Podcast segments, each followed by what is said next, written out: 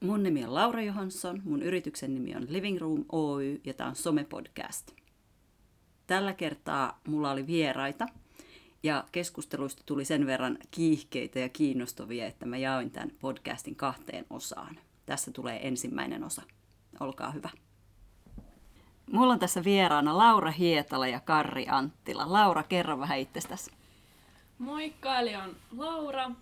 Opiskelen Metropolia ammattikorkeakoulussa tradenomics ja olen suuntautunut markkinoihin opintoihin. Ja tällä hetkellä on sitten opinnäytetyöntekovaiheessa. Että aika lähellä valmistumista ollaan jo. Loistavaa. Entä Karri? Niin. Niin.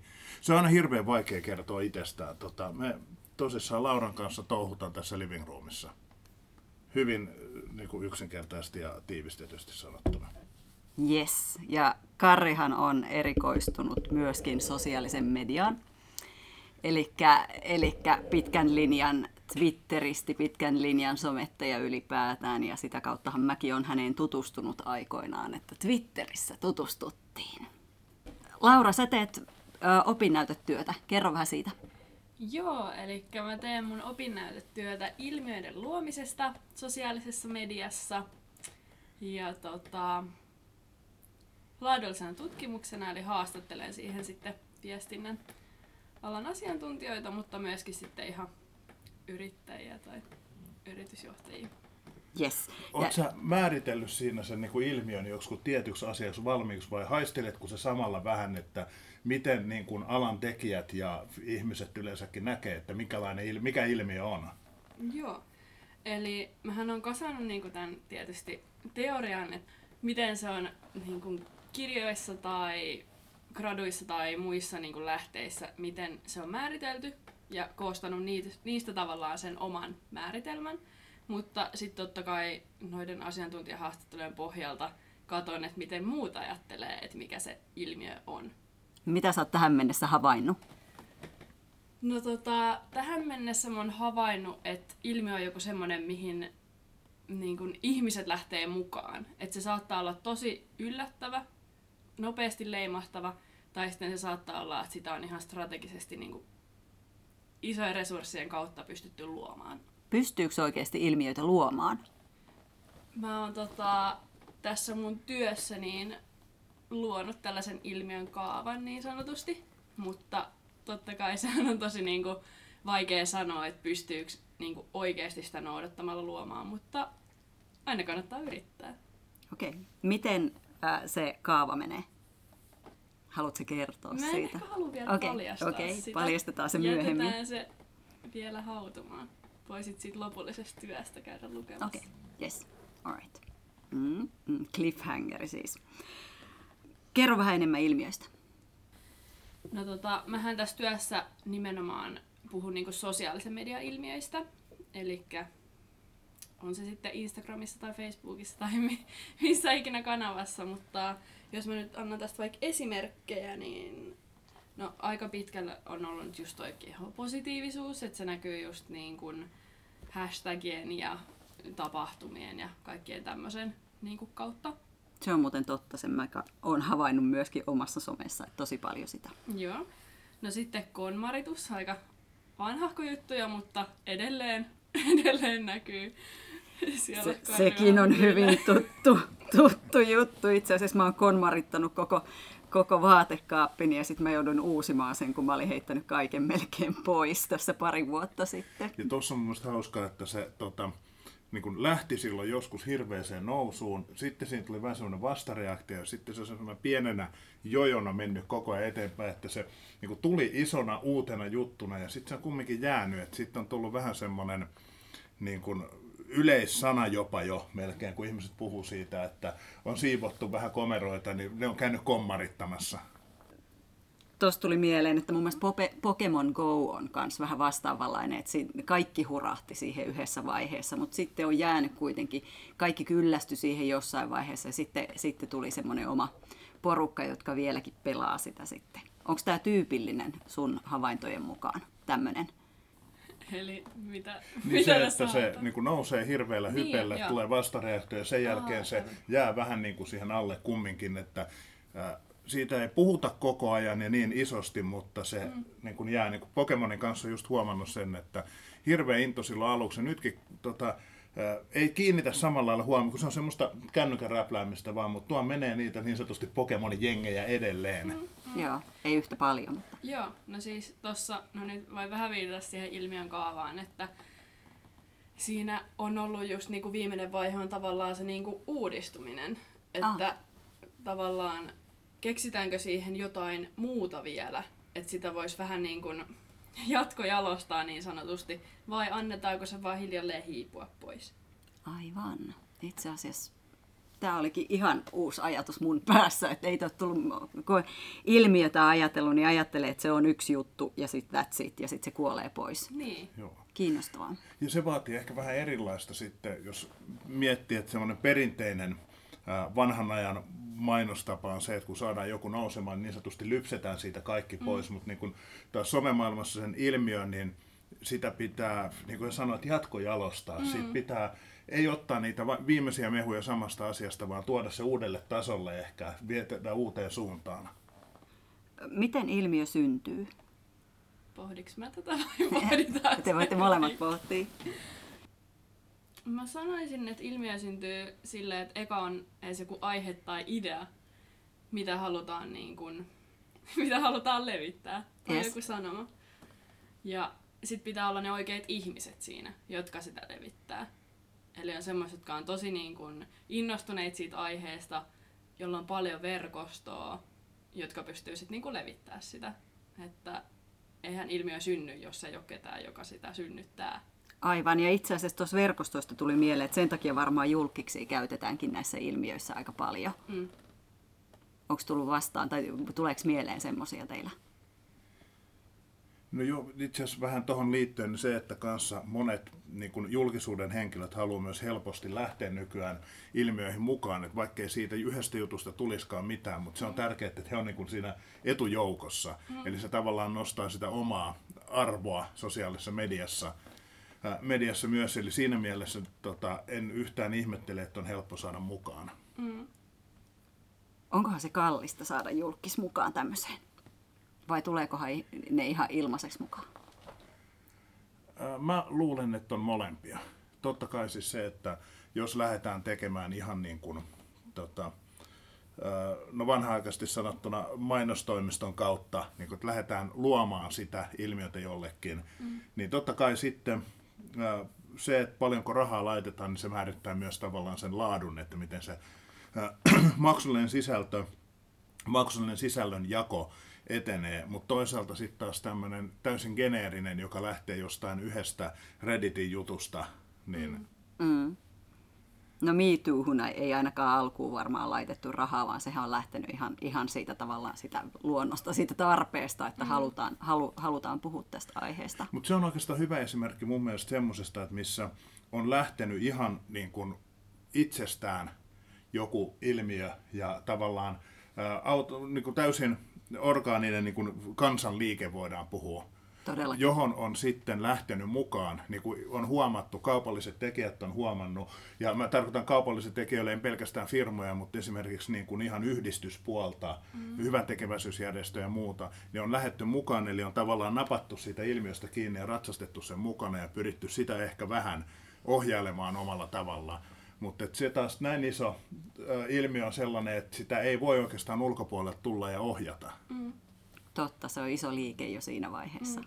Joo. Ja siihen oli viittaamassa, just kun sanoit tuossa, että niinku ratsastaa sillä ilmiöllä, niin on totta kai niinku yritykset pystyy just niinku tarttumaan ja tavallaan loisimaan ilmiössä, että ne ei itse niinku tuota sitä tavallaan, mutta ne huomaa, että hei, että tämä sopisi meidän niinku arvoihin tai tähän meidän meininkiin, että me voitaisiin myös niinku tuoda tätä esille meidän niin kuin markkinointiviestinnässä. Mun on pakko kyseenalaistaa tämä sana loisimaan, koska se oli ihan mahtava. mahtava.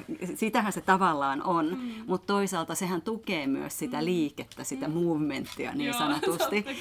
tota, mutta mut toisaalta se on, koska siitähän tehdään kaupallista siinä vaiheessa, kun yritykset lähtee mukaan siihen. Joo. Et siinä mielessä se on tota, niin toi loisiminen ensimmäisenä tulee mieleen, mm-hmm. mutta se, että miten yritys tekee sitä, niin määrittää, ja se yritys itse määrittää se, että onko se loisimassa siinä vai onko se esimerkiksi tommonen niin kuin, tavallaan kumppani, että vaikka se saa sitä niin kuin, vähän niin kuin, tota, oliko se nyt valaitteen vai minkä mukana menee niitä pikkukaloja, jotka syö siitä pinnasta, mutta samalla ne taas pitää terveenä, puhtaana sen tota, emoeläimen. Tulee meillä vaan symbioosi. joo, niin, no joo, symbioosi, se, on, joo. se oli se, mitä mä hain sanaa, mutta ei tullut mieleen. Mutta joo, siis se, että se yrityksen omat teot määrittää se, että onko se loinen vai elääkö se sen kanssa symbioosissa. Joo. Tuosta, tuosta mulla tulee mieleen semmoinen, missä me itse ollaan käyty loisimassa pikkusen, niin tulee tämä sateenkaariliike, eli, eli Pride, Prideen liittyvät jutut. Niin siinähän tavallaan yritys tai organisaatio, kuka tahansa, joka lähtee siihen mukaan, niin ottaa hyvin vahvasti kantaa. Ja siinä samalla kyllä myöskin pikkusen erkaannutetaan niitä potentiaalisia asiakkaita, jotka ei allekirjoita tätä samaa arvoa. Eli siinä on omat riskinsä, mutta mun mielestä ainakin näissä tapauksissa, jos se otetaan se kanta, että me ollaan Pridein puolella, niin me tietoisesti myöskin sitten karsitaan pois ne asiakkaat tai potentiaaliset asiakkaat, jotka ei kuulu siihen samaan ryhmään.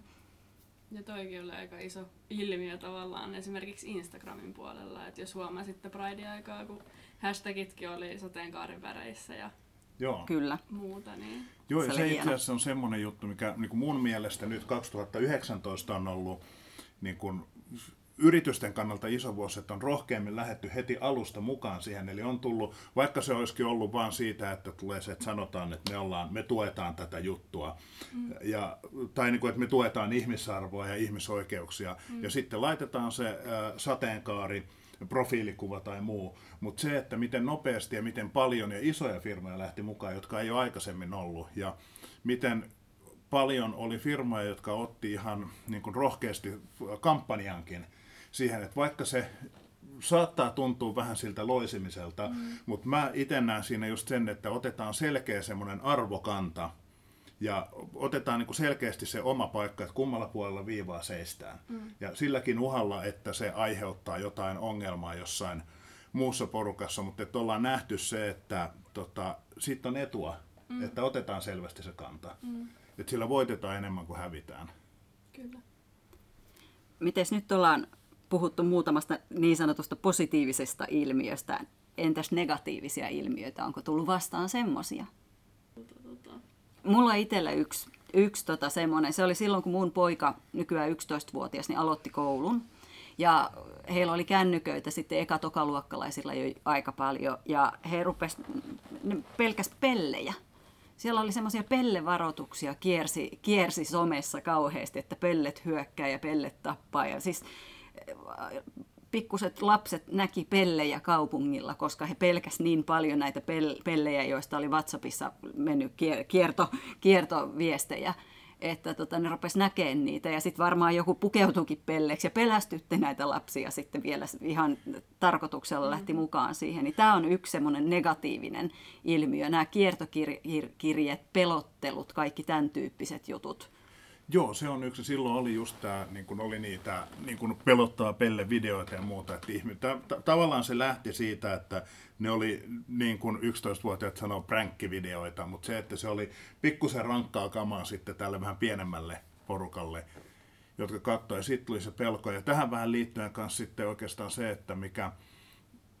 Mä en nyt sanoisi, että se on sinänsä ilmiö, se on vaan ollut semmoinen kuin alahistoria, eli niin kuin tuolla pelaaja konsoli tietokonepelipiireissä se, että miten suhtaudutaan niin kuin tyttöihin ja naisiin yleisesti ottaen. Sitten on tavallaan noussut ilmiö, kun se on nostettu pöydälle, mutta se on toinen tämmöinen kuin negatiivinen. Mitä esimerkkejä tuohon liittyen? Onko sinulla jotain? Ei mulle niin kuin suoraan Ei. mitään niin kuin yksittäistä. Mä en ole hirveän tarkkaan sitä seuraa, mutta niin kuin huomannut sitä, että kun jonkun verran seuraa, että ää, siellä on ollut tämmöinen nyt, voisi sanoa, että parin vuoden aikana oikeastaan noussut se, että yleensäkin just se kielen käyttö ja suhtautuminen siihen, että, että sä oot vaan tyttö. Ja yleensäkin se vähennys, se niin kuin tasa-arvon puute oikeastaan siinä pelimaailmassa. Itse asiassa tuohon liittyen oli tämä yksi kampanja. Mä en muista, onko se Nike vai mikä, mikä tota, yritys, tämmöinen urheilu, urheilutuotteita myyvä yritys, niin oli tämä Run Like a Girl, joka on ilmiö mun mielestä, jonka yritys on perustanut. Mä en tiedä muistatteko te sen, mutta siinä oli vi- videoissa, tai video, videoitiin ihmisiä ja kysyttiin, että, tai nä- sanottiin, että juokse kuin tyttö. Ja sitten näytettiin, kuin tytöt juoksee hassusti, länkisäärisesti, miten pihtipolvisesti, miten juosti. Ja sitten näytettiin ää, noin kymmenvuotias tyttö, jonka piti näyttää, miten tyttö juoksee, ja se veti täysillä. Niin. Ja, itse asiassa tässä on kaksi, Nikella on oma tämä kampanja 2017, What are girls made of, ja Alwaysilla oli tämä Like a girl, Okei, okay, like joo, a eli... girl, ja se oli 2014. Okei, okay, mulla meni sekaisin Google kaksi. auttoi, mutta siis Hyvä. joka tapauksessa hyvin samanlaisia Joo. kampanjoita. Nämä on, no nämä on kyllä positiivisia, mutta ne on lähtenyt negatiivisesta. Eli on tavallaan tyt, tyttösanassa jo itsessään on semmoinen negatiivinen klangi, kun puhutaan liikkumisesta esimerkiksi tai pelaamisesta tai johonkin, niin, niin nämä on hienoja. Ja Too varmaan on kyllä jatketta sille itse asiassa. Joo.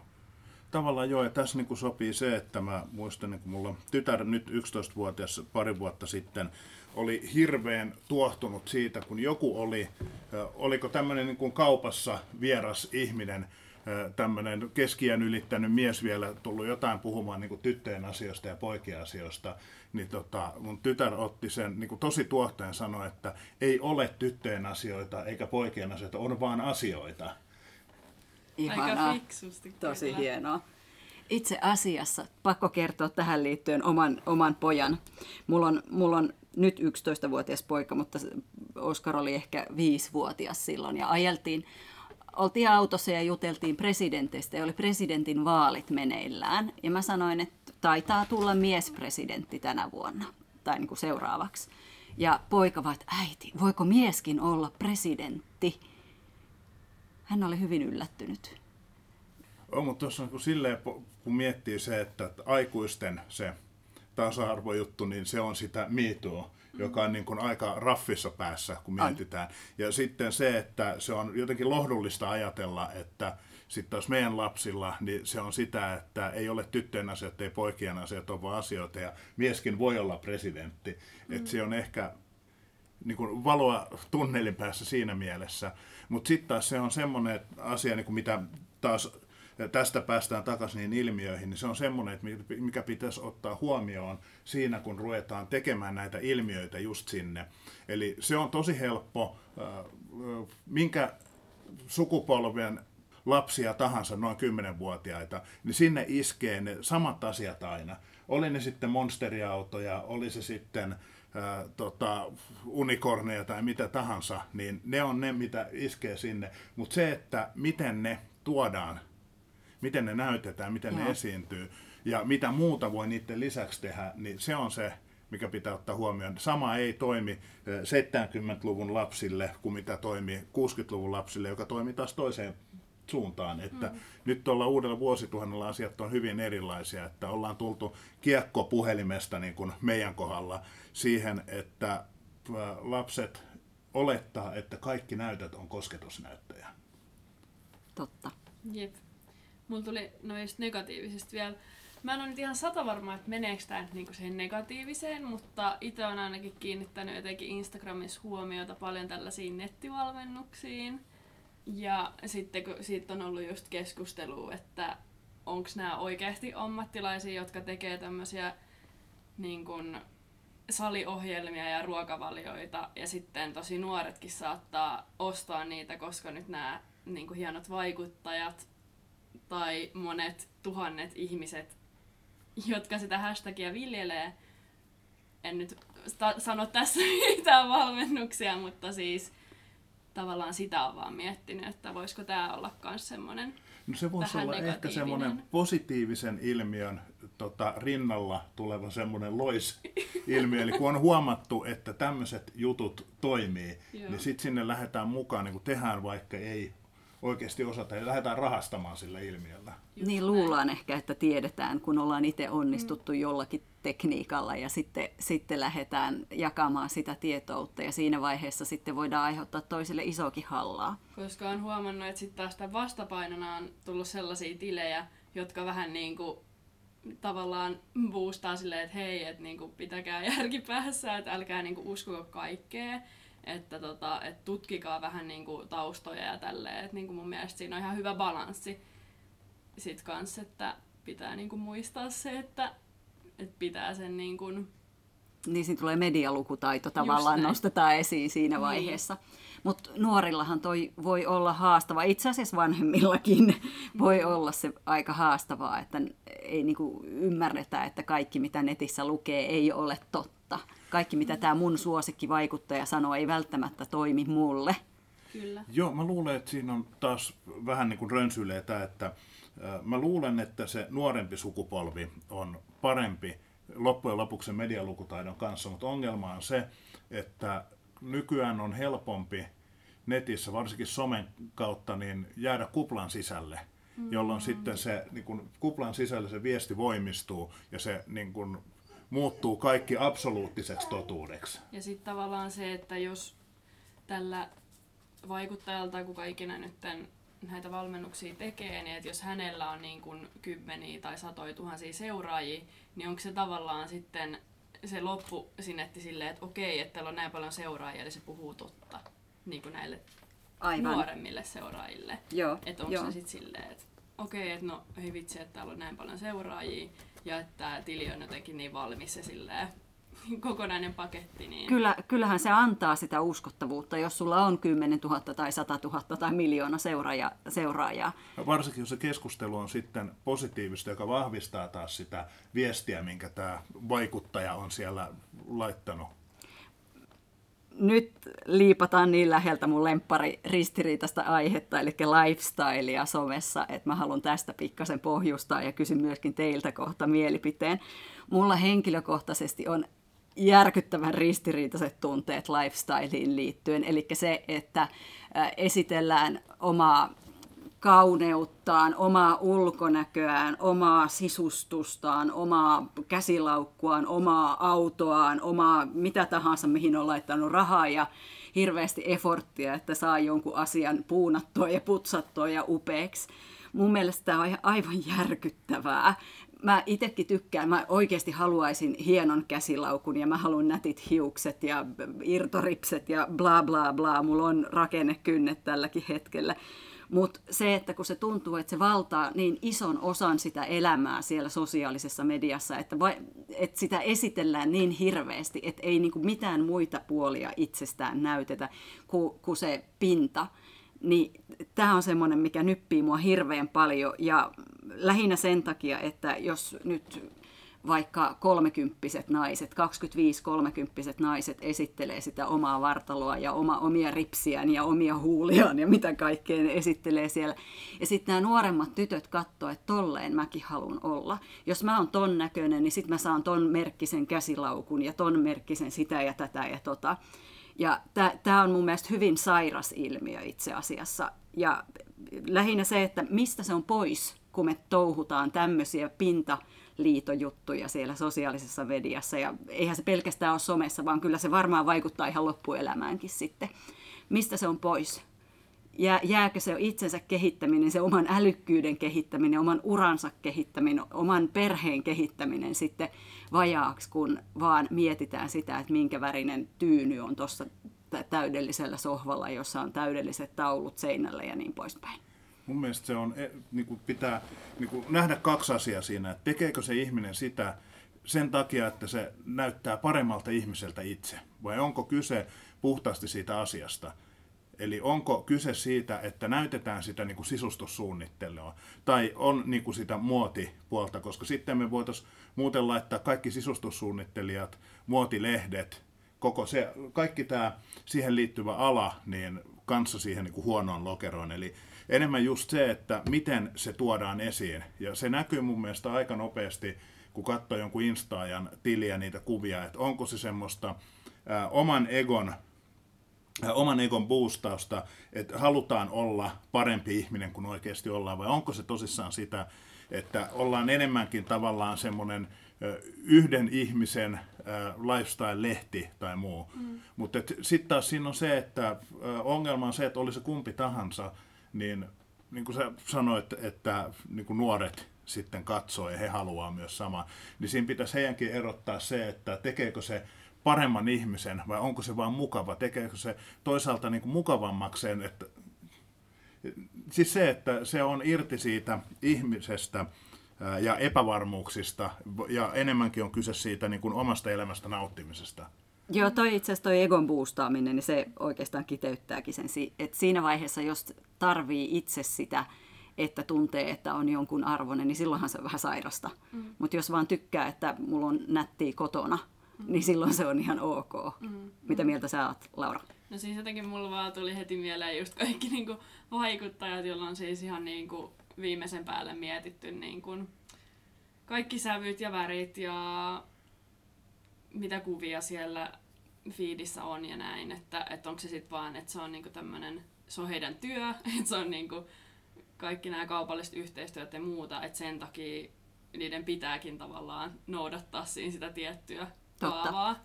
Vai että, että jos se on ihan niinku tavallinen, tavallinen tallaaja, kuten minä, niin että, että sitten musta vaan tuntuu, niinku, että itse jos niinku roikkuu siellä somessa ja selailee kaikki tällaisia täydellisiä tilejä, niin tuleeko sitten itselle tai muillekin vähän semmoinen niinku, fiilis, että no okei, että pitäisiköhän nyt niinku, mä en tiedä sitä sanaa, alemuuskompleksi tai joo, joo. niin kuin tälle, että et onko se tavallaan tavoiteltavaa, mitä sä sit siellä somessa koko ajan näet, että hei, että no tolla on nyt tollasta ja tällaista, että pitäisikö niinku itelkin olla. Aivan. Ja varmasti niinku nuorillekin tulee hirveät paineet siitä, että ei vitsi, että niinku... Itse asiassa nyt kun puhuttiin, niin eihän se pelkästään nuoret, jolla tulee paineet. Kyllä mullakin tulee paineet, jos joku laittaa täydellisestä kodistaan kuvia. Mm. Mulla ei niin kuin ulkonäöllisesti, mä en jaksa ottaa paineita, mä oon 42-vuotias, mä oon päässyt yli siitä jo, mutta kodin kanssa, että olen yrittäjä, en ehdi siivota riittävän usein. Ja sen seurauksena koti ei näytä siltä, että se on suoraan revitty Vepsäläisen katalogista. Ja mikä hauskinta sitten taas näillä vaikuttajilla saattaa olla just jotain siivousyhteistyötä ja muuta Suoraan siihen naulan kantaa. Ja, ja sitten mun mielestä tästä on vähän aikaa jo, mä en muista kuka se oli, mutta joku tämmöinen just sisustusbloggari äh, ja Insta, niin teki semmoisen äh, sarjan, äh, jossa oli näitä niin kuin behind the scenes kuvia siitä, kun se on laittanut. Ja niin kuin se, että hän, idea siinä, että miksi hän tekee se, että hän ei halua, että kukaan luulee, että heillä on kotona koko ajan sitä että on kaikki viimeisen päälle siistiä, kun on lapsiperhe. Ja sitten siinä oli kuva just, että oli terassille tullut jotain uutta, niin se terassi oli siivottu ja kamera näytti just täydellisesti rajattu sen upean terassin. Ja sitten siellä oli kännykällä kameran takaa otettu kuva. Ja sitten siellä näkyy, miten oli kasattu kaikki lelut sinne terassin toiseen nurkkaan. Ja just se, että siellä oli niinku pointtina se, että ei se koko ajan ole se koti, että ihmisten pitää ymmärtää, että nämä kuvia varten on siistitty. Eli kun hän haluaa näyttää tätä niin kuin omaa uutta ideaa sisustuksesta tai muuta, niin totta kai silloin pistetään kaikki viimeisen päälle. Mutta just se, että niin kuin sä sanoit, että kun selailee vaikka sitä Instagramin, niin siinä helposti käy silleen, että katsoo, että ei jumalauta, että että, että mulla on noin pyykit tuossa puolittain kylppärissä, puolittain tota, ehkä postiluukustakin sukkaroikkuu, ja sitten tuolla on kotona tuommoinen puhtaan valkoista kaikki. Niin, tota, niin kuin ymmärrän se, että helposti tulee. Välillä itsekin katsoo sitä toi hitto. Mutta se, että siinä pitäisi aina muistaa se, että se totuus ei ole siinä semmoista, että kaikki on stylattu silloin, kun puhutaan siitä, että joku tekee tätä työkseen. Niin mä oon itekin huomannut niin kuin muutamilla sometileillä just on, että on sitten jossain storin puolella ollut silleen, että, että niin kuin viitattu siihen, että varmaan kaikki on huomannut fiidissä olevan kuvan, että vasta ollaan muutettu ja rempattu ja muuta. Ja tässä on se todellisuus ja sitten on niinku näytetty, että, että siellä on niinku sit puolet ja räjähtänyt silleen, että, että kaikki muuttolaatikot ja muut ja tiedätkö tälleen niin mun mielestä se on tosi niin kuin hyvä, että tulee tuommoinen tavallaan terveyssuunta ja tavallaan sitä aitouttakin sinne, että kaikki on niin siloteltua ja semmoista. Ja se on itse asiassa kiinnostavampaakin, eli vähän mitä mekin aina asiakkaille rummutetaan, että kun he lähtee somea tekemään, niin totta kai näytetään asiat mahdollisimman hyvin, mutta siitä tekee persoonallisia ja kiinnostaa siitä heidänkin some päivityksistä ja tileistä, että sinne tulee joskus jotain niitä niin kuin mokia. Tehdään inhimillinen, ollaan tavallaan tai tavalla, vaan ollaan aitoja. Kyllä.